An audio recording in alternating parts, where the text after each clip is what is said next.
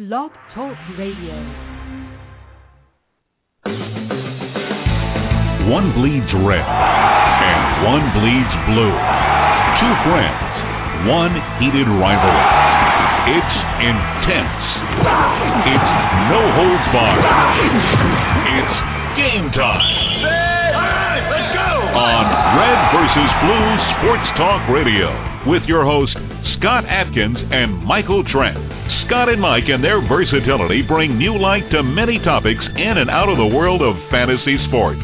Guests can reach the show by calling 347 324 5404. Red versus Blue Sports Talk Radio, where Planet Red and Big Blue Nation collide.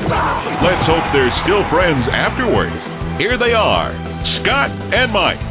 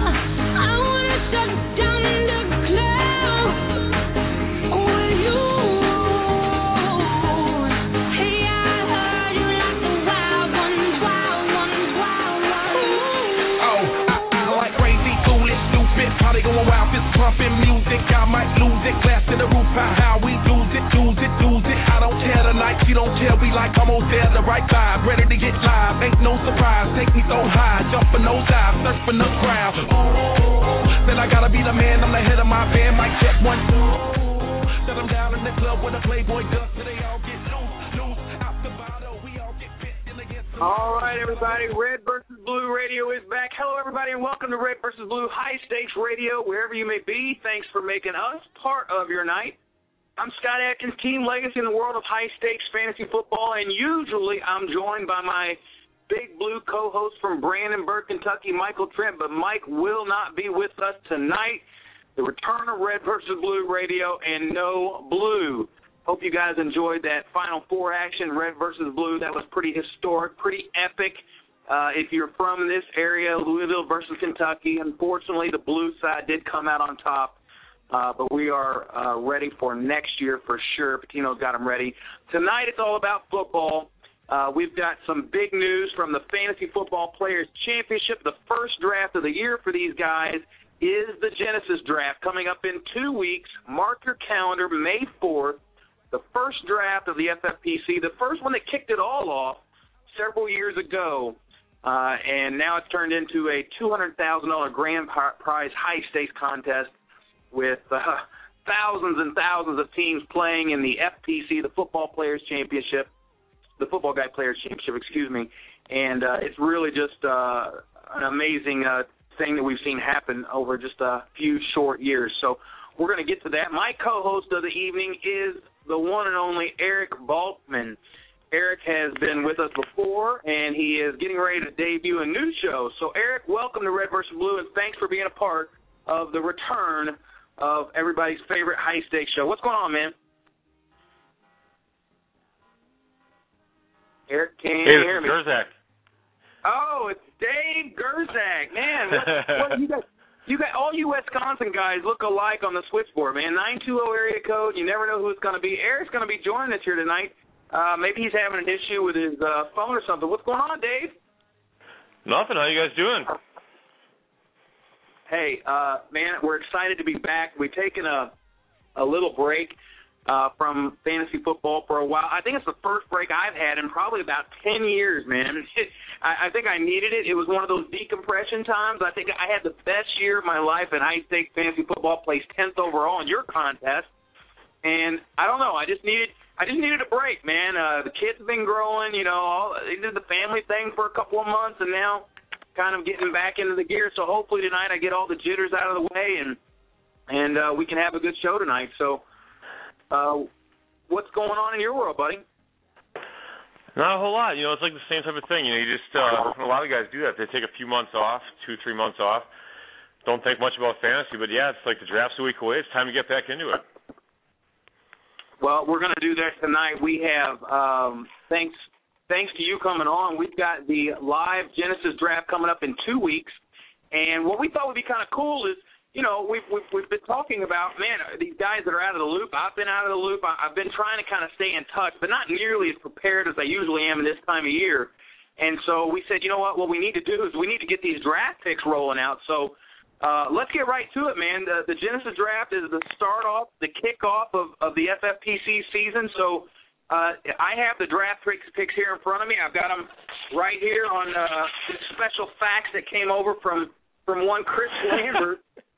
Uh, special fact right here with the uh, with the 12 draft picks. So, do you want me to read them off, or, or do you or, or do you have them there as well? I have them in front of me, but you know, if if you know, I can I can uh, I can do the first uh, two picks at the bottom. well, um, I, number I number twelve. I, mean, I, I feel I feel obligated to do the uh, the tenth and ten or the eleventh and twelfth picks. Um, we have Team Thompson, Don Thompson as a twelfth pick, and uh, you know King uh, King Legacy, you know Mr. King Shit, Team Legacy, he's number eleven. So there you go. Well, hey, I've had worse and I've had better. I, you know, the 11 pick is going to be interesting. I don't even know what's going to be there yet. I have no idea what I'm going to do. But tonight we plan on figuring out this first round just a little bit. I, who knows how much is going to change uh, in two short weeks? We have the NFL draft. I don't think a lot's going to change with that, but we'll we'll talk about that tonight. But I would like to get kind of a mock first round done tonight. That'd be that'd be kind of a goal of the program. We've got we've got an outline. Usually when I put an outline, we get through maybe a third of it, but we're we are going to try to get through the first round of this Genesis draft. So I draw the 11 pick. Okay, I can live with that. Don Thompson at Are the you, 12. are you you gonna take What's Newton? that? Are you taking Cam Newton there? I love Cam Newton, man. You know that- that's what uh, that's what made me all that cash last year. I bid 900 and about 900 bucks on him last year, and and the funny thing is about that, and, and a lot of people remember this. For Cam Newton last year, had the big first week, and a lot of leagues didn't pick him up. I mean, some leagues drafted him, but after that big first week, it was against Arizona, and everybody was like, "Eh, he's not going to play Arizona every week." So a lot of leagues, like my high stakes league, these guys are ponying up fifteen hundred dollars a team, and they let every one of us, all twelve of us, let him walk and slide into week two, and then he did it again. That's crazy. I can't, I I- can't remember again. You know what that is? That that's ra- that's racism, man. they're they're racist. I'm trying I'm trying to create some controversy on your show here, so I'm bringing I'm bringing the playing the race card already on Newton. Hey, it, we are not going to have any Trayvon Martin references here tonight, so uh, that's the last. So uh, yeah, no, it, it was interesting though. It was after week two was the uh, it, it it it bankrupted me basically for the year, but thankfully I didn't need it. I, I guess I drafted pretty solid. But what was it? I think it was against Green Bay week two last year, and he still did what he what he did week one. I think he topped it off with like 400 yards or something. But uh, yeah, Cam Newton, Man, I see first amazing. round pick. Uh, Dave, you you've been a high stakes veteran for years. Just how unconventional is it to draft your quarterback in round one? Would you ever consider doing it? Um, no, I probably wouldn't. That's just my nature. I don't think to take a quarterback that early. But, you know, in these high stakes leagues, a lot of times, even a guy as good as Cam Newton, everybody talks the talk like, yeah, you know, he's good. But um, he, then he ends up going at like two eight, two. You know, like he gets to the point as these leagues go on where it just eventually someone's like, all right, you know what? It's a three one. Screw it. I got to take him because no one's taking him. He's supposed to be an eleven pick. You know. Well, there's about uh, I don't know how many elite quarterbacks there are. There's at least five or six of them this year that you'd be absolutely thrilled with. So we'll we'll talk about that as we get a little deeper into the show tonight. Let's let's keep going. Don Thompson's going to be tough there at 12. I just I you know somebody like that. All these guys though they're all veterans, so there's not a, there's not an easy spot to be in this draft. Number 10, I've got it right here. Uh, Mr. 4D himself, Mike Kruchek, uh, veteran definitely somebody that you have to watch out for. Number number nine is Donnie T. Azuri. And you never know what you're going to get with Donnie, but you are going to get a competitive team at the end of the day. You're going to get a, a few antics. You're going to get uh, a few blow ups in the season when he gets screwed on a draft pick or a free agent bid or something like that. You can count on that. So the, That's there's true. the bottom. Uh, you want to go with number eight? Go ahead and run us by. Who's got the number eight pick? Number eight, that's uh, Jules McLean, Smokey's Doghouse, one of the best female fantasy football players and fantasy football players in the country. She's uh, fantastic. Host of FF FantasyFreakinFootball.com. You know, she's great. Yeah, I wish I had the link to that. That is, uh, you can Google it, fantasyfreakinfootball.com. Jules McLean. Uh, she's got some ties with uh, some some pretty big movie producers out there. So uh, she's but she but she's a passionate fantasy football player. She knows her stuff. She hangs with the big dogs. She's one of the best, not only female players in the world, if not the best. Uh, there's there's a there's a short list of females that are very very competitive in this sport. And the funny thing is, they're competitive with all the guys, uh, just as good, if not better. So, Jules. Hey, you know, Jules. Talking about Jules, I mean, she works for Quentin Tarantino, right? So I, I always wanted to ask her, you know, what was in that box in Pulp Fiction? You know, that that briefcase. What was that gold thing? So we should ask her that at some point. Yeah, ask her that Yep. next week. It was a soul, wasn't it? I thought it was. All, I thought it was his soul. Uh, you know. no, that's all. uh, That's all rumor, man. I don't know. I don't think I don't think it's ever been established what it was exactly. I I read up on it once. I don't know. Uh, you got the he's had the band aid and the cross in his neck, you know, and it was the uh that's apparent I don't remember the exact story. Yeah, you will have to we'll have to Google and fi- figure that out. But number seven, number seven is Pittsburgh's finest. Chef Paul is back and better than ever at the seven pick. I see about six picks that I'd really like to have, and then there's kind of this question mark about what you're going to do in the draft. So we'll get to that here in a little bit. So Chef Paul maybe doesn't see it that way. Maybe he's going to take a Rashard Mendenhall. I'm sure he will. he's probably a little upset about Mike Wallace and the story there with uh, no no takers for Mike Wallace, the fastest man in the NFL supposedly, and and not a single taker to pay him top five money. What do you think of that, Dave? I don't know. I mean, does he have a does he have like he have that unspoken weed reputation or something? I mean, I'm not trying to spread rumors, but I mean, is that the thing on him? I really don't know. I mean, why wouldn't you want a guy with that talent level? It's amazing the talent level that he had, but the season that he put up wasn't that much more than, uh, impressive than Antonio Brown, and, and maybe Antonio Brown is the reason why he didn't get the contract because teams can look at a guy like Antonio Brown and say, these guys are everywhere. You know, all we got to do is use them. We just got to step back and throw and get these guys in space and let them go. Uh, you know, Antonio Brown, you don't have to pay top five money for, and you can get him. It's You know, You know. I totally, you know, I, you got to disagree with that though. Even- I know you're kind of saying that, but I mean, you when you see Mike Wallace play and he's out there running those routes, he he it just seems like every time that Roethlisberger hits him, he's like wide open. You know what I mean? Like he's like downfield, and it's like there's no one within eight yards of the guy. It's like he just he just seems like such a fantastic talent to me. I'm just I'm, really shocked at that. Well, well, I think last year was his. um I, I think the first year that he really played against number one corners, and he put up a top ten season. So he's a top ten wide receiver. I think there's no argument there. Uh, but are you going to pay top five money for it? So you know that's kind of the question. Uh, you know, so there there is a little bit of disparity there. All right, let's go on to number six. I know this guy has been waiting for his pick. He's he's happy to have not heard his name yet, and he's in the chat room at the crew here at Red versus Blue. Go ahead and read his name off. Oh, me?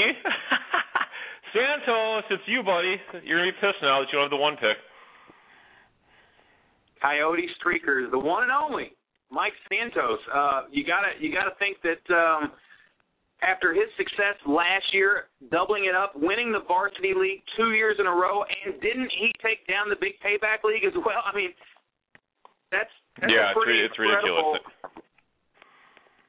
Yeah, pretty pretty incredible run in the playoffs for uh, Mike Santos and somebody that you definitely don't want to see in your league, but there he is, right sitting here in the middle. Number five is actually also in our chat room. Haven't talked to him, uh, and, and haven't seen him in quite a while, but did get a chance to talk to him this afternoon. John Duckworth of BFD Fantasy War Kittens, uh, the number five pick. You gotta like Johnny's uh, Dynasty show that he puts out there every uh, what Tuesday night, Wednesday night. What is that? Tuesday night, nine o'clock. You do you listen to it every Tuesday or Wednesday? You're not sure what day it is. It, Hey, it is a great I show though. I mean, these guys they get a lot of downloads on on iTunes. I mean, that there's not a lot of guys doing uh, dynasty coverage, and these guys really know their know their stuff. They do great. They do a great job. I, I unfortunately don't catch a lot of them live because those are that's the time of night I'm putting the kids to bed and everything. But I, but I always come back on to check out the show, and it's uh, Michael Bronte and uh, Johnny, and then they have Shane Hallam. They all do a great job for uh, Lou Tranquilli and BFD Fantasy. All right, we're Yep. down to the number four pick. Number four pick. Uh, you know this guy pretty well because he almost took down your entire contest last year, Dave. Yeah, that's uh, Glenn Lowy, Generation X. He is a really really good player in a lot in multiple sports actually too. Glenn is at the number four pick. You've got to think that he is guaranteed one of the top three running backs or Calvin Johnson. It's a pretty good spot to be in if you're in the top four because you don't feel like you have to take any risk at all and you get a, a super uber elite player there. So number three is our very own Tommy Yates, recovery boys. He always likes his uh, Pittsburgh Steelers and his uh, Larry Fitzgerald. So I don't think we'll see either of those at the three pick. Uh, he's got again one of the top four picks there, and I I fully expect him to take advantage and draft one of those running backs or Calvin Johnson. He might slip up there. Hey, didn't didn't uh, Yates take Fitz number one in what in like in this draft last year? Or was that the He year did. before? No. Yeah, yeah, yeah. But I think it was, I think it was two years ago. what Two an idiot. ago, he- he. yeah, that's good. Hey, so I think Eric's Eric uh, might be on hold there. I don't know if he is or not. If you want to bring him in. Absolutely. Let's bring in Crafty Balky. Eric, how you doing, buddy? Uh, I'm, I'm doing well, guys, uh, and, and I think uh, you know as as I kind of make my red versus blue debut tonight and my blog talk radio debut, I, I think I can think of no better way to express the professionalism that you can expect from myself going forward here than showing up 15 minutes late and being incommunicado for the last 45 minutes. I, I think that uh, the listeners have really been let behind the curtain on this one and, and fully know what the, the type of dedication they can expect going forward. well done. Thank you. Hey, the the good thing about this good thing about this community is they will wait for you uh no matter how long. Just let the music play and they will be there. Well, the, great thing about it is, is Scott, is, is they don't realize the mediocrity that that they that they're missing with me. Um, you know, they can think that they're missing, uh, you know, all this great stuff and this fantastic analysis and you know this great way to spend an hour, and that's all fine. But once they actually listen and, and realize that, okay, this guy's really not all that talented. He doesn't really uh, care about his listeners at all. I think then then they really won't be that let down because they realize, hey, you know what, we weren't missing much from the get go. I, I, I think they're I, I I think they're quite used to that here at Red versus Blue. I, I'm I'm I'm just saying. I think I, I think we can I think we can live up to your rep- reputation. But there's got to be a story, man. I mean, you know, it's time for brutal honesty here on Red versus Blue, and and our crew expects it. The the crew here the chat room at Red versus Blue, uh, Nine Route, Billy Waz. Look at the crew showing up on the first night. Thank you so much for being a part of Red versus Blue. But they they might want to know some details. You know, was there a fire? Was there a what? Did you drop a baby? Right. Uh, Yeah. You know what happened? Was there an emergency room involved? What what was it? Yeah. No, I, I feel like I owe it to the listeners, so I can come clean. Um, it's tough um, remaining anonymous while giving these interviews to these these different media outlets uh, and calling myself an unnamed scout, throwing Matt Kalil under the bus, and throwing Robert Griffin uh, under the bus. It's I got to be switching cell phones all the time, and I can't make sure I'm being tracked. And I, you know, I just got caught up in an interview with uh, with TJ Quinn from ESPN. You know, just basically saying how you know uh, there, there's a lot of questions about Andrew Luck's uh, you know ability to, to hand the ball off. Uh, there's been a lot of questions. Uh, can he really do that on a professional level? And and you know, I I, I just uh, I I feel that um, my priorities as being the unnamed scout uh, in the news it takes precedence over me being Eric Ball. well, it should. I- it very well should. I, I gotta tell you, if TJ Quinn came uh, knocking at my door, I'd have to let him in. So you know, he, he's just he's just that good looking. Let Let's finish up, man, real quick. We'll get back to Eric and his analysis of all of the topics we have tonight. Dave, uh, we have the number two pick here, and uh, I'm, I'm sure these two guys have figured out they're one A, one B here. Go ahead and read them all.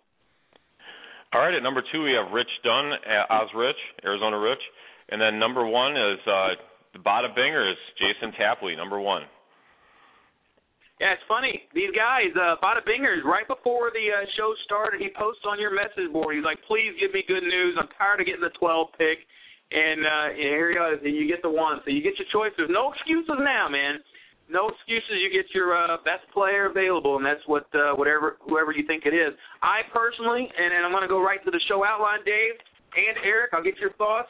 Arian Foster, uh, I think he proved to everybody, and, and there were doubters. Obviously, I was one of them. I took Ray Rice. uh, at one last year, but there were doubters last year due to the injury, and those hammies, you know, they they they they flare up. You know, it's not a it's not a good injury to have. But look what he did after he was uh, after he came back from that injury. There was nothing stopping him. Is there anything stopping Arian Foster right now, if you're in a draft, from being your number one pick? Well, I think what it comes down to is when you have that number one pick, I, I think that there's so many guys that can that you'd be happy with getting there. Um, that, which is why I usually like, and Dave will, will will be able to attest to this. I I I don't trust myself not to screw things up because I usually do. So I like to have that third, fourth pick, you know, somewhere around there where I don't have a choice. Like I don't have the choice to screw up my pick. I take the best possible guy that's out there. Now, if I have the number one pick, yeah, I'd be happy with Arian Foster. I'd also be happy with Ray Rice. The thing is, is, is I don't really know how I'm going to feel, and I don't want to pigeonhole myself into saying that Arian Foster's the number one pick right now because, quite frankly, my opinion is probably going to change a half dozen times before we start drafting in late August, early September. But as of right now, I mean, if if, if you want to make a case for Foster or Rice as the number one pick, more power to you because I think you can argue both ways pretty strongly. Hey Dave, real quick before you comment, Ray Rice is still uh, announcing, or he, he's not reporting without a new deal. They they franchise tagged him, and there's a lot of fear that this could be a ugly holdout situation like we've seen with Chris Johnson. What do you what do you think about the uh, Ray Rice situation right now? You know that doesn't really that doesn't affect me a whole lot. I mean, if it gets later into the preseason, like the Chris Johnson thing, I mean, then maybe there'd be some uh, some problem there. But I think they'll end up paying him. I mean, uh, I haven't really had had much time to look at schedules yet, but I was, you know, Ray Rice is so great, but you know, he still has to play Pittsburgh since he's got a pretty good defense. Uh, you know, I I would just at this point, again, it's pretty early. I would just roll with Foster and just be done with it and start looking at the second and third round. You know, just mark that down, write it down. You're done. Okay, what's next? They're great. Their offensive line is so good. It's just like screw it. Let's go. What's next? Well, Eric, I'll turn that to you then. If if let's let's just bring up his concerns there. Let's say schedule is not a concern with him or LeSean McCoy, and Foster's off the board. You're picking at the two pick. Do you let Rice uh, the holdout situation affect you at all, and you go ahead and take McCoy, or do you uh, do you, go ahead and uh, take the risk with Ray Rice? Yeah, the the thing of it is, is um, like right now, the the Rice contract situation doesn't concern me enough that I would take um, McCoy over him at two. Now, if we're you know drafting in early September and you know he still hasn't played in any preseason games, he still hasn't reported. Yeah, no question, I'm taking McCoy. But at this stage right now, I'm not. You know, because we've seen how many times have we seen these these situations where it's kind of made a big deal of in April and May, and then you know by July all of a sudden the guy reports and there's no problem. Even Chris Johnson last year, you look at him too. How many people stayed away from him and then you know got great deals on him in the late first, and even early second in some drafts. So, I mean, right now, I would have no problem taking uh, Rice number two, uh, just because I, I think more often than not, these contract situations are a little bit overblown this early in the year, and you know, 90% of the time they're resolved by you know June or early July. Dave, real quick, buddy. Uh, Genesis Draft. Thank you for being on the show. Um, man, give us give us some little bit of a nugget of information here that we need to know about the FFPC this early in the summer. There's a lot of people here that may not play the FFPC. They may be listening because of Red versus Blue or the FPC. Tell us what they should know about the summertime coming up here. We're in the spring, heading into the summer NFL draft. What should they do to uh, get ready for the big events in September? Um, you know, just to pimp it a little bit, we you know we got an early bird deadline that ends right at after the NFL draft, so anyone who wants to play the main event can can join. Uh, anyone who likes us on Facebook can have a chance to win a trip to Las Vegas. Um, three thousand dollar value, main event team, five hundred bucks spending money, airfare, three nights at Rio. So just go on Fantasy Football Players Championship on Facebook. You can search for it. So that's pretty cool. I mean, we got a lot of live stuff going on. We have um, you know, auctions, draft masters. Uh, that Thursday night we have a special event that's unannounced at, um, at this point, and um, I'm not drinking tonight, so otherwise I'd probably just say it on accident, you know. But it's all good. so you know, I think we're actually, uh, you know, we're in good shape. We have a, a really good. Um, we have a we have a lot of players already signed up for our main event, so I think this is by far going to be our best year, and uh, we're just really excited. You know what I'm most amazed at is the dynasty surge that has happened in your contest, man. I I never would have dreamed in a million years that you guys would have filled I mean, we're in the 1250 dynasty, and I thought that was the big dog on the planet, you know. And now all of a sudden, here we are. We have how many? How many do you have now? Three, four? There's, Yeah, we have we have three twelve fifty dynasty leagues, which is you know one thousand two hundred fifty dollars per team to enter, and yeah, and you know th- there's just those fantastic players. And now we're up to seven different uh, seven hundred and fifty dollar dynasties, and we still have the one five hundred. So that puts us up to 11 leagues, and we have, you know, we have people that are still emailing them. They're interested, um, and if anyone's interested in Dynasty, they can get on the players of interest list. Just email me at dave at myffpc.com, and um, we're probably going to throw another 750 out there in mid-June. So it's uh, pr- it's really exciting actually. It's it's great for football because I'm not a big baseball guy. I'm not a basketball guy, and I know a lot of other people aren't. So it's really cool that people can now kind of follow and get into football year round and say, all right, well, where's this guy going? What's going on with this guy and this team, and uh, and really get into their dynasty stuff right around this time of year. Well, and we've been playing high stakes since the very beginning, Dave. And uh, you know, I, I- you know, I play your contest. I'm, I'm, I'm not uh, ashamed to say it. Uh, I do try to remain unbiased and impartial. I love the contest. Love my enjoyment level for it. Love the prize security, all the good stuff that goes with it. And the 77 leagues are something that takes off all throughout the off season. I was just going to mention them. They're uh, they're a lot of fun. They're kind of draft, set them and forget them, man. You don't have to worry about lineups. They're 77 bucks. You throw them out there, and, it, and it's best ball lineup type uh, deal. Those are a lot of fun too. And I think you get FFPC bucks, so you get to roll it over into higher stakes leagues, which is kind of cool. So, um, yeah, I'm going to be playing some 77s. I'm getting ready to uh, draft in the Genesis League, and that'll be a lot of fun. We will talk to you hopefully in two weeks, Dave. Uh, Friday night, man. Be be uh, be available, and we'll uh, we'll draft Genesis, and we'll have a good time. All right, sounds good. I'll talk to you guys later, and uh, have a good rest of your show. All right, man. Good stuff. Dave Gerzak from the FFPC decided to come and join us. A lot of fun uh, that Dave was able to uh, to show up. We've got Eric Balkman with us tonight. He is getting ready to debut a new show, uh, and we're excited to be checking that out. I think that might also be a Friday night endeavor as well. Not too sure, Eric, of your details there, but uh, what are your uh, what are your thoughts? Uh, you're going to be covering high stakes world, and uh, what, what's kind of the flavor of the show? Yeah, I think that's uh, that's exactly what it's going to be. It's uh, it's called the High Stakes Fantasy Hour, um, and it's uh, going to be myself, and uh, unfortunately, I have to host it with uh, Dave Gerzak. Uh, so that's sort of uh, me drawing the short straw on that one. But uh, it's going to be um, it's actually going to be on Friday nights, uh, 10 o'clock Eastern time. It'll run uh, for an hour until 11 Eastern, so it'll uh, lead in nicely to your show, uh, Scott. Uh, but basically, we're gonna you know we're gonna have um, some interviews, some guests on. Uh, every week we'll be uh, recapping some uh, some fantasy football news.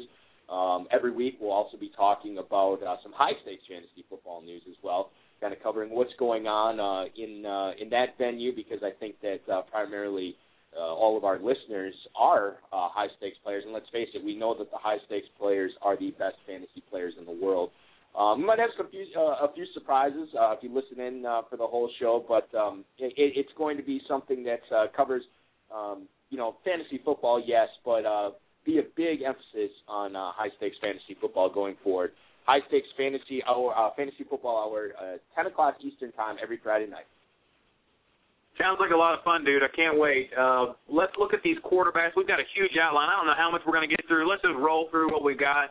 Uh, next on the on the docket here is I'm going to skip over the NFL draft for a second. Aaron Rodgers, Cam Newton, and Drew Brees. All these guys have this potential to be drafted in the first round. Very unconventional in these types of scoring leagues where it's only four points per touchdown and you need to start a flex player in these leagues. So there's depth that's very important at the running back, wide receiver, and tight end position. Uh, I'm looking at quarterbacks and I see all the talented studs: Cam Newton, Stafford, uh, Eli was even a stud, number six. Then you got Romo, Rivers, Vick, missed three games, or he'd be right up there as well. You got all these quarterbacks, so depth is really not a problem. You can pass on a quarterback, but can you see yourself snagging a quarterback in the first round? No, I, I can't, and, and I've never. I think outside of maybe the first year or two I played uh, fantasy football, I, I still thought that you know taking a, a high-powered quarterback or uh, a talented quarterback in a high-powered offense was the right way to go, and that's how you win a fantasy title. And I've just seen it fail too much. Um, Joe Del Zanero, uh, Baker Boy, uh, said uh, one time that uh, he's just not good enough uh, of a fantasy player to take a quarterback that early because he needs all the extra, you know, running backs, receivers, and tight ends. He needs to stack all those guys. He's just not good enough to take a quarterback that early, and and I think that's uh, that's kind of how I feel about it too. Is is I'm not comfortable enough in in not getting like a stud running back or, or you know maybe Calvin or somebody like that in the first round, depending upon where I pick. I'm not confident enough in building a team with a quarter taking a quarterback in the first round, even if it's Aaron Rodgers. I'm not confident that that team is going to be as good as waiting for somebody, you know, like Matt Stafford even, or Tony Romo, or Eli Manning, or or even playing, you know, QBBC, you know, by getting three quarterbacks, you know, later on and, and just playing matchups with those. I'm much more comfortable with that um, than I am taking a quarterback that early uh, in the first round. In, in the same way, Baker Boy is, you know, feels he's not good enough. I also don't feel I'm good enough to do it. So let's talk about this real quick. I'm going through the first round. You got Foster, Rice, McCoy. You've got Calvin Johnson somewhere. That's pretty much the undisputed top four. Then you have to have these quarterbacks, these tight ends enter the discussion. Gronkowski and Graham, since you do have one and a half points per catch uh, for tight ends. Uh, you got Gronkowski and Graham. I could definitely see them getting up there. I, I don't really look at other wide receivers like Wes Welker or Roddy White or Fitz at that point. I mean, I get, you know, Fitz is just a great wide receiver, the most talented wide receiver in the league, very likely, but he, it's just the quarterback situation is still unresolved. So I can't see myself pulling the trigger that early. Andre Johnson's back. Maybe he's healthy. He was a name that maybe gets back there. Okay, so we could put him somewhere in the first round. But you know, do you do you um, MJD proved us wrong last year. So what what are the guys that you would take uh, before you would take a quarterback?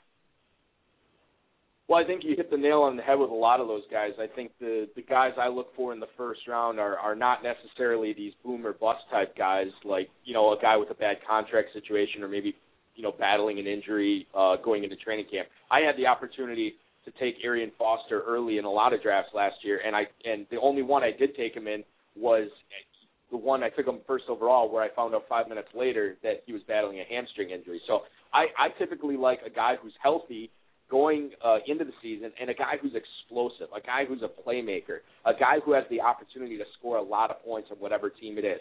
So a guy like Ray Rice would be perfect. LeSean McCoy, um, Andre Johnson. Obviously, whether I'm picking at the you know the front of the first round or the back end, I mean, I, I probably would look for a receiver in the top five picks.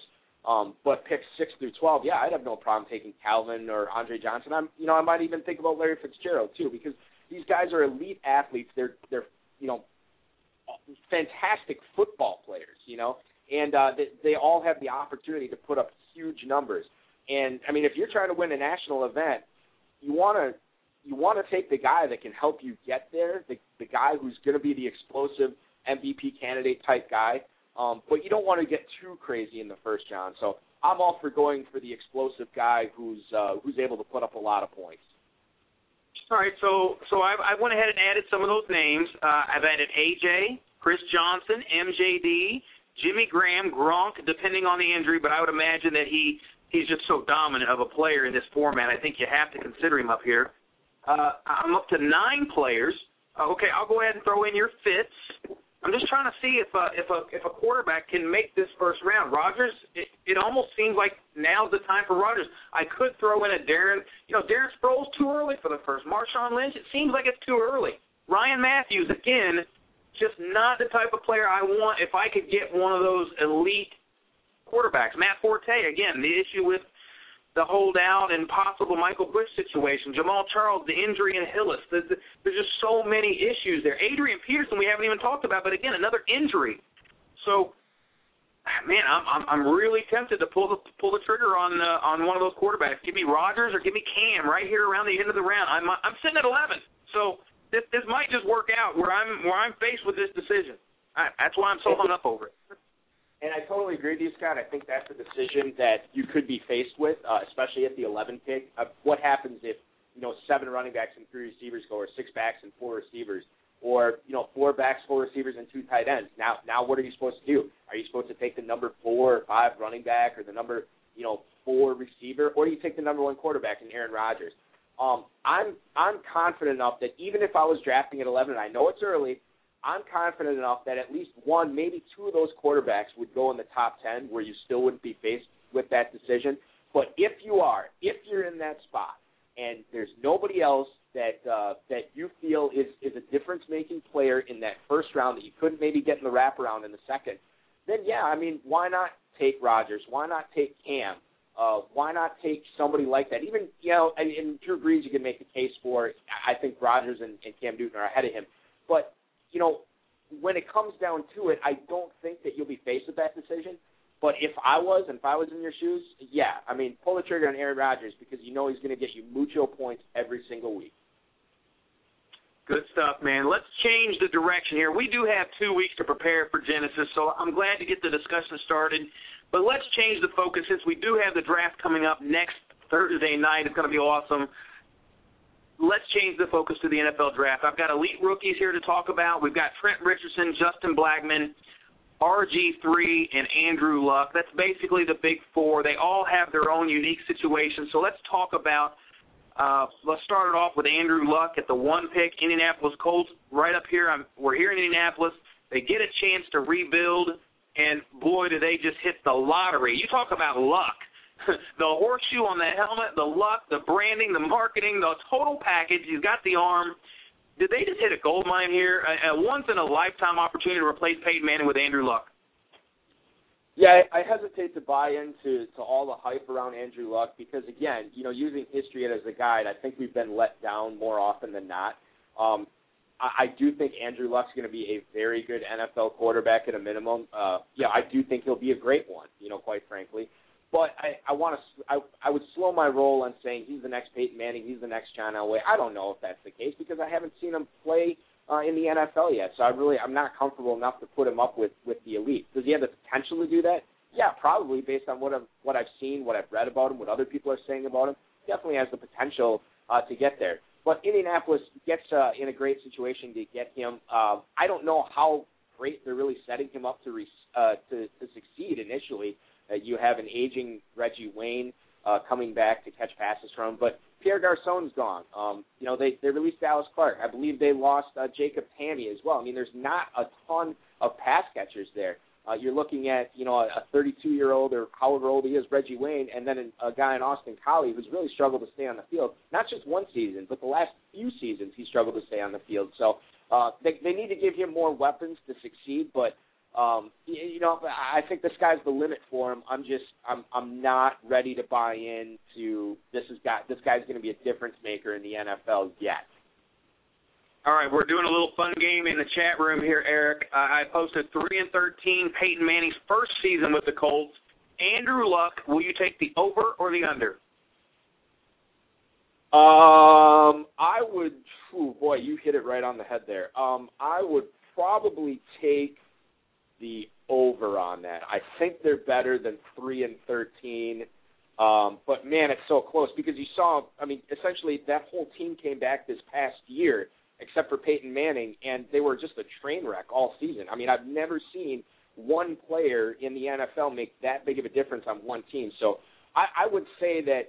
I mean, they're they're probably closer to a four or five win team, especially you know if Luck kind of picks everything up mid-season, and and then he can scrape up a couple of wins by the end of the season. But yeah, I mean, three and thirteen is almost right on. I, I take the over, but man, it's so close. You think after a two-win season, they lose so much that Andrew Luck can replace all that. It's going to be very interesting to see. Number two pick, the controversial pick here uh, for a lot of players who think that he might be better than Andrew Luck based on watching game film, watching him win games, the wheels that he has. Robert Griffin, RG3. Here he is from Baylor, uh, drafted to the Washington Redskins. They have some talent on their roster. You could call it marginal talent. You look at their wide receivers. The list is Santana Moss, Pierre Garcon, picked up in free agency, Jabar Gaffney, uh, Hankerson from last year, Fred Davis, Cooley's probably gone, and Josh Morgan. Uh, he's got Helu in the backfield, maybe Hightower. I've heard Hightower's looking at the pay, He's visiting the Patriots. What do you think of RG3's first year, and where do you think you're going to have to draft this kid to get him? Well, uh, here's the thing with Griffin, and, and I've said this for you know essentially the last month or so, or whenever he really picked up steam, is as maybe the Colts would actually take him uh, over Luck. Because of Cam Newton having so much success last year, and the fact that Griffin and Newton's games are, are very similar and the fact that they're hybrid quarterbacks that throw great deep balls, can hurt you on the ground as well as they can through the air. I think there's a lot of comparisons uh, to those two. Now, um, I, I, I said last year I thought Cam Newton would be a colossal bust. I thought he'd be awful, and I, I don't think I've ever been more wrong about a player. But I'm not willing to to essentially change the the way I, I value players and, and the way I rate players and the, the way I kind of I, I don't want to use the word scout, but the the way I kind of judge players. I'm not willing to to throw that all out the window just because Cam Newton was an outlier, just because he was the exception to the rule and, and, and not the rule itself. So I, I temper my expectations on Griffin. I like Luck significantly better, but a big difference between the Redskins and the Colts is the Redskins are being very proactive in surrounding him uh, with weapons. Roy Helu, Pierre Garcon. Uh, we don't know if Santana Moss is going to be back, but we know Chris Cooley and Fred Davis are going to be back. Um, that they're going out and bringing weapons in, where I'm not really seeing that on the Indianapolis end. So I think Griffin's going to be set up to succeed. Um, I don't think he, I don't think he's Cam Newton, um, and I think he's not going to be the player a lot of people expect him to be. But I think he's he's going to be a good NFL quarterback. Um, just maybe not his first year. As far as where you take him in like a dynasty redraft, uh, or a dynasty rookie league. I, I mean, I'm probably looking if you really want him, you probably have to take him uh, within the top five or six picks. Um, but I won't be using uh, you know any of those picks on Griffin. It's interesting. The Redskins have. Uh, I, I just posted in the chat room that the Redskins are better than the Giants. Uh, your Super Bowl champs, and they started off the year beat New York in New York, and then they beat them on their home field. Uh, so I, I, can, I don't have you don't really have an argument with that statement. They match up extremely well with the Giants. They have a very good defense. Uh, the offense with RG three is pretty exciting. I don't care who the receivers are now. You know, I think his best receiver was Kendall Wright. So, uh, in a rookie draft, obviously he's in the top four or five picks or something like that. In a in a, in a redraft league this week, two weeks from now at Genesis, I think you're going to have to take this guy somewhere around the you know, eighth or ninth round, people are going to start wanting to take a chance on him like he is the next Cam. It just depends on how, you know, the guys and the these are the seasoned guys. They're not going to get caught up in the Cam Newton hysteria for RG3. They're going to look at their team and say, what do they need? But I could see him. Uh, I could see somebody taking a chance uh, even that early. Let's move on to the best running back prospect that we've seen in, uh, well, a lot of people will say since 2007 with Adrian Peterson in Trent Richardson. Man, this kid is an absolute monster. Look at the picture I've got on the uh, on the page here. The, I mean, he's just he's just an absolute beast. He's the uh, six one two oh seven Biletnikoff.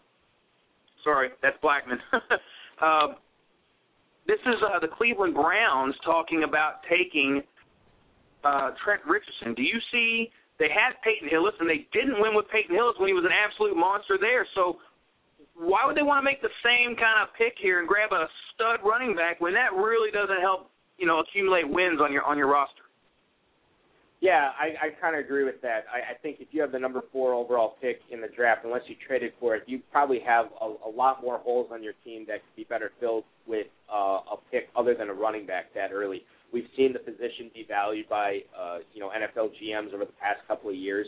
Um, if I'm Cleveland, it, listen, it's easy for me to sit here and say I don't think they should be taking Trent Richardson. I think they should be trying to you know solidify that offensive line. They should be getting um, a, a ball hawking player in the secondary. They should be getting a, a, a dominant defensive pass rushing uh, defensive end. It's easy for me to say that because I don't have to make the decision. But when it comes down to it, if you're Tom Heckert, you have to look at the Browns and say, "Wow, we don't have anybody on this team that can score points." You know, we have Colt McCoy as our quarterback we don't have. I mean, we have Greg Little, who is good about every third game.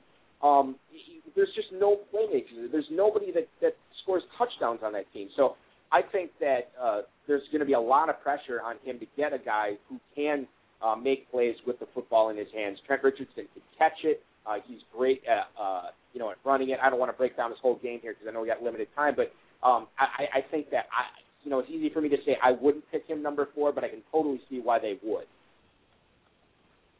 You, the question becomes this uh, this hysteria around Ryan Tannehill, and do you believe in Colt McCoy? You, look, it's a quarterback league. You have to have a quarterback.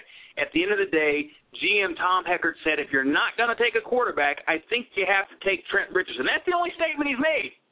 If you're not going to take a quarterback, I think you have to take Trent Richardson. So he's not committing on Tannehill. He's not committing on Richardson.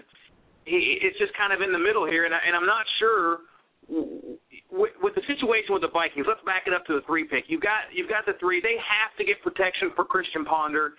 Kalil, the tackle from USC, just seems like the most most obvious pick there if they keep it. So when it comes down to the four, you've got the Cleveland Browns sitting there.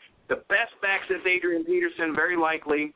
I mean, this guy's just a monster. We've seen all the highlights. We looked at the stats. He's a 20 plus touchdown guy. He finally got his chance to shine but look what Mark Ingram did. I mean, you know, he was the guy, the lead workhorse, and and you know now he's in a crowded situation. Running backs just don't seem to dictate success. You take the best running back in the league, and you have Adrian Peterson in Minnesota doesn't go to the playoffs. Uh, conversely, you go to Arian Foster with Houston, and it seems like it does propel them to the playoffs. So it's kind of kind of one of those things. It, it it can work, but most of the time it really doesn't. When you look at the playoff teams uh, the the really good ones, it's not like they have this super stud running back at the helm. So if you're Cleveland, excuse me, you got to have a ground game. You lost Peyton Hillis, so you have to do something there. But I'm not so sure you do it at four. If if I'm a rookie drafter in a dynasty league, I'm taking Trent Richardson number one. I don't care where he lands. You know that's just kind of the way dynasty leagues work. But if I'm the Browns, I have to seriously consider: does this pick make sense, or could we be better served by pulling a Bill Belichick and drafting and trading down, and that's what's worked for Belichick for years. He's masterful. He's he, I, I heard a stat how many times this happens. Uh, they always trade down a, a majority of the time. I would think learn from the best, and if if the running back isn't the right fit here, trade down, gobble up as many picks as you can, and try to make uh, try to build through the draft. So that that that's that's my thoughts on it. So if you have anything else to add, you, we can do that, or you can move on to Justin Blackmon. Yeah, let's talk about Blackmon. Okay. Justin Blackmon.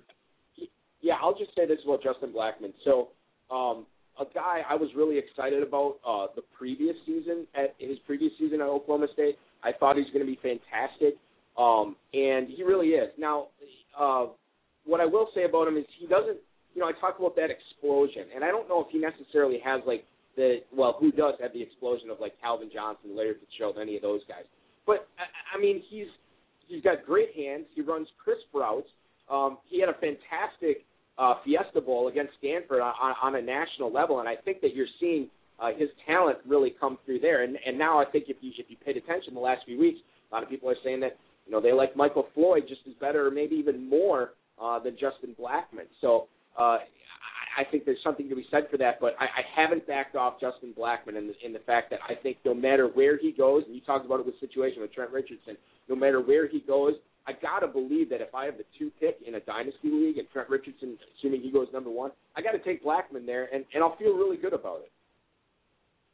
I got I, I like Blackmon. I I always have. Uh, you know, Oklahoma State has this thing with these big wide receivers. First it was Dez Bryant, and now it's now it's Justin Blackmon, and uh, you know he plays big. He's not necessarily you know six one uh, is not you know tall for a wide receiver, but he but he plays big. I, I see him like a you know a mix between uh, Boldin and I guess maybe Dez, but I don't know. He, he definitely has some Boldin in him, and he and he makes plays. But the, I, I tweeted before the show came on. I was like, is he is it is it is he a jerk? I mean, you saw the touchdown right where he he he nine minutes left in the game, he's you know scrolling across the, the the field, you know, instead of scoring the touchdown, and so it was showboating, right? Or was it just swagger? I mean, he's a son of a Marine. He had this DUI back in October, but you know, if you look a little closer at that, it was well below the legal limit. It was barely trace amount of alcohol. He did the wrong thing. He made a mistake. It was his only mistake he made.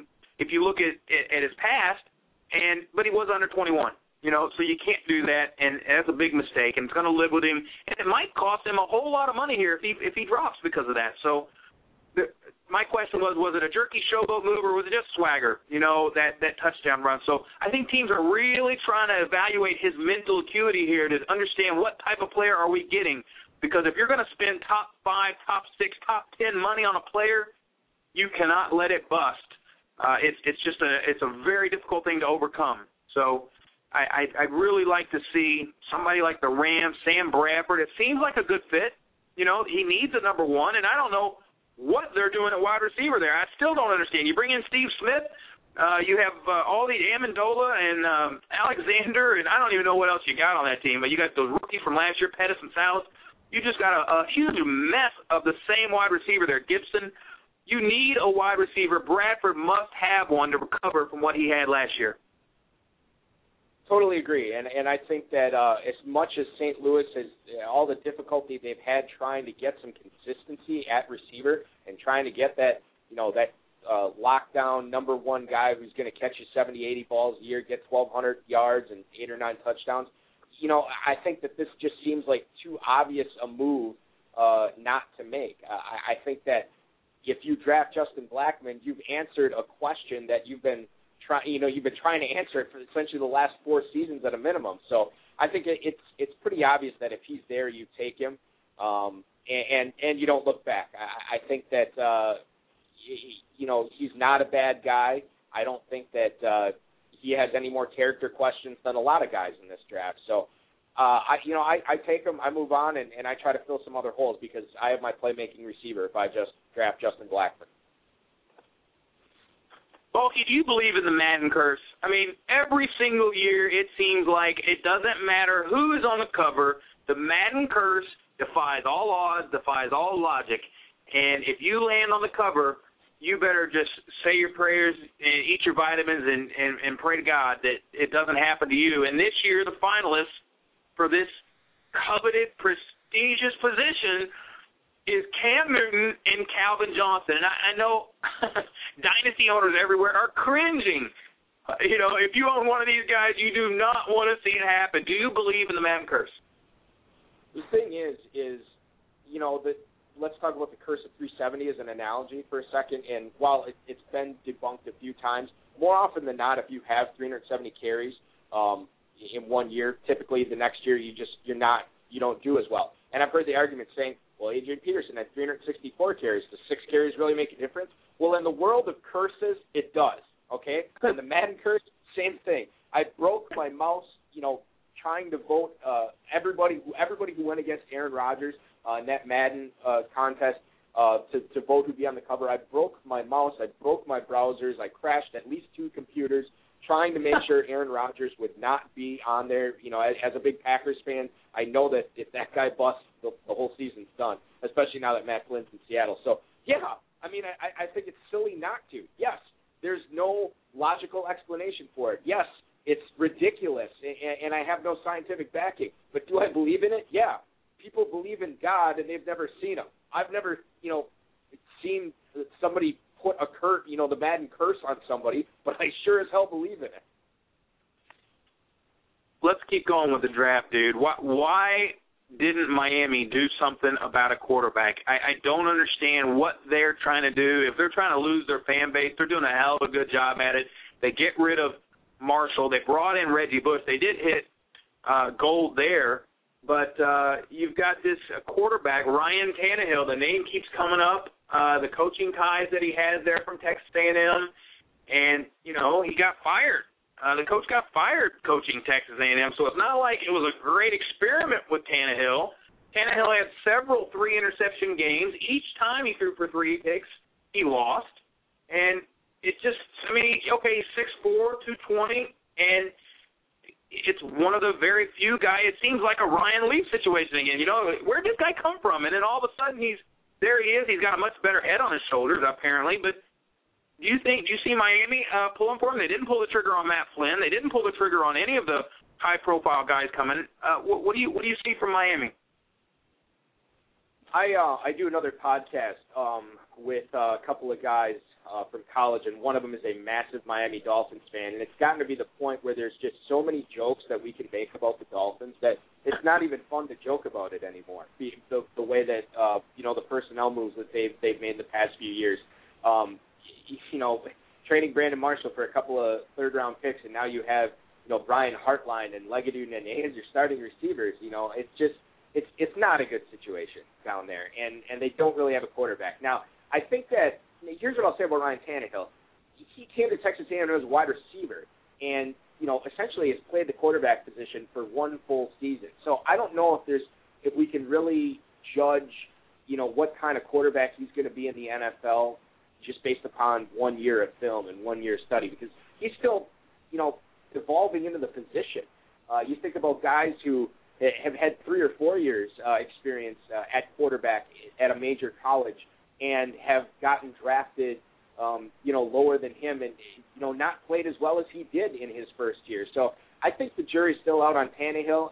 Um, and the you know with the personnel decisions that Miami's made, I, I think why not take him if he's available at that pick because he's certainly got a lot of upside. Um, he can uh, be a very good NFL quarterback, and you know what? If if he busts, so what? It's just in the, another long line of of, uh, of bad decisions that that uh, front office has made. I got to tell you, man, I like the Clyde Gates kid. We didn't see a lot of him last year. I kind of like him uh, to to maybe emerge at some point I mean, they don't have, like you said, you already named it. You you got to beat out Hartline and uh, Bessett has a role in the offense. No matter, you know, he's a great slot wide receiver.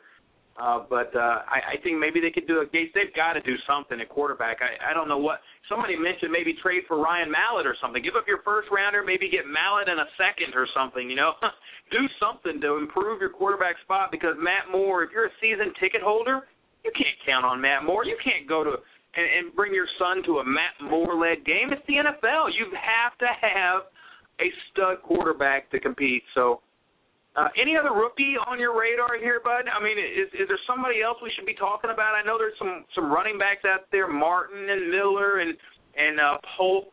You've got Alshon Jeffries out there. Uh, is there is there anybody else that's kind of piquing your interest? The, the draft is just a few days away. I'm I'm trying to give them a nugget. You know, somebody somebody that you may be able to take up there in the top five or six picks?